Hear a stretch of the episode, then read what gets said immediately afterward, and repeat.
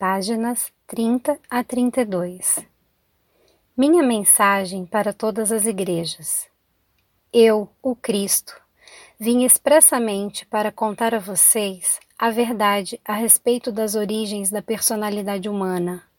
Explicarei com exatidão como e por que tem sido dada à raça humana uma propensão natural para o livre-arbítrio e o desejo predominante de autogratificação e autodefesa.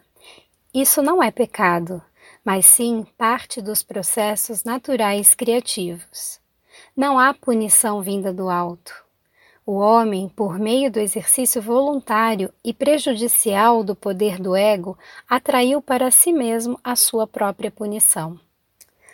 Note bem, por esta razão, do mesmo modo que os livros escolares de ciência se tornam defasados conforme a mente humana vai absorvendo mais conhecimento científico avançado, assim também deve-se permitir que a atual forma de cristianismo, construída sobre falsas doutrinas centradas em minha crucificação, tenha uma morte natural.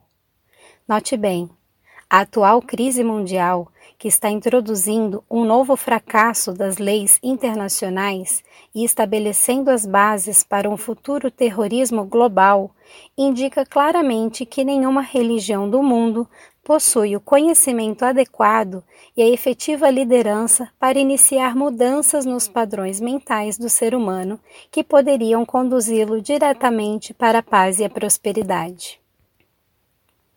O verdadeiro líder espiritual será capaz de ensinar para suas congregações como e por que os esquemas mentais modernos, formados na ciência, têm criado as calamidades e os horrores que estão apenas começando a fazer-se sentir totalmente em seu meio, nas diversas formas de pestes, terremotos, inundações, fomes, guerras, revoluções e outras tragédias. Esteja certo de que nenhum mal que ocorre em sua terra é um desastre natural.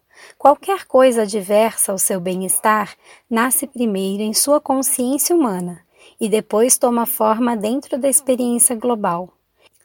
Isso é o que eu tentei dizer aos judeus quando caminhava pela terra, e chorei quando eles riram e se recusaram a acreditar. Eles me chamaram de louco. Que as igrejas não cometam o mesmo erro. As igrejas têm estado agonizantes, cristalizadas em rituais e dogmas, e seus sacerdotes e pastores não têm sido capazes de responder às necessidades espirituais que estão em contínua evolução nos ardentes buscadores da verdade. Como consequência disso, as igrejas estão se esvaziando, se quiserem durar, as igrejas devem deixar de lado suas diferenças e ter humildade para aceitar que a inspiração não vem à Terra necessariamente da maneira que pareça aceitável para elas. Devem lembrar que eu, o Cristo, não era aceitável para os judeus. As igrejas devem manter suas mentes e corações abertos para receber aquilo que intuitivamente sintam como a mais alta verdade, em vez daquelas a que se agarram atualmente, e abandonar as velhas crenças que têm permitido que a besta controle o pensamento humano. Reze sinceramente com toda a sua alma, mente e coração por uma verdadeira iluminação, ao invés de reiterar velhas e falsas crenças.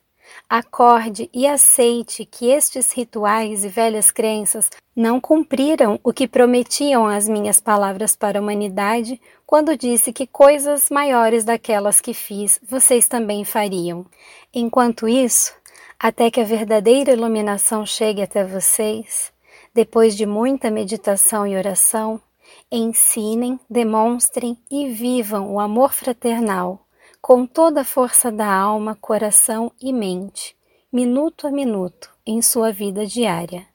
Para combater as forças destrutivas da consciência global, a humanidade deve fazer muitos esforços para mover-se rapidamente para o próximo estágio de seu desenvolvimento.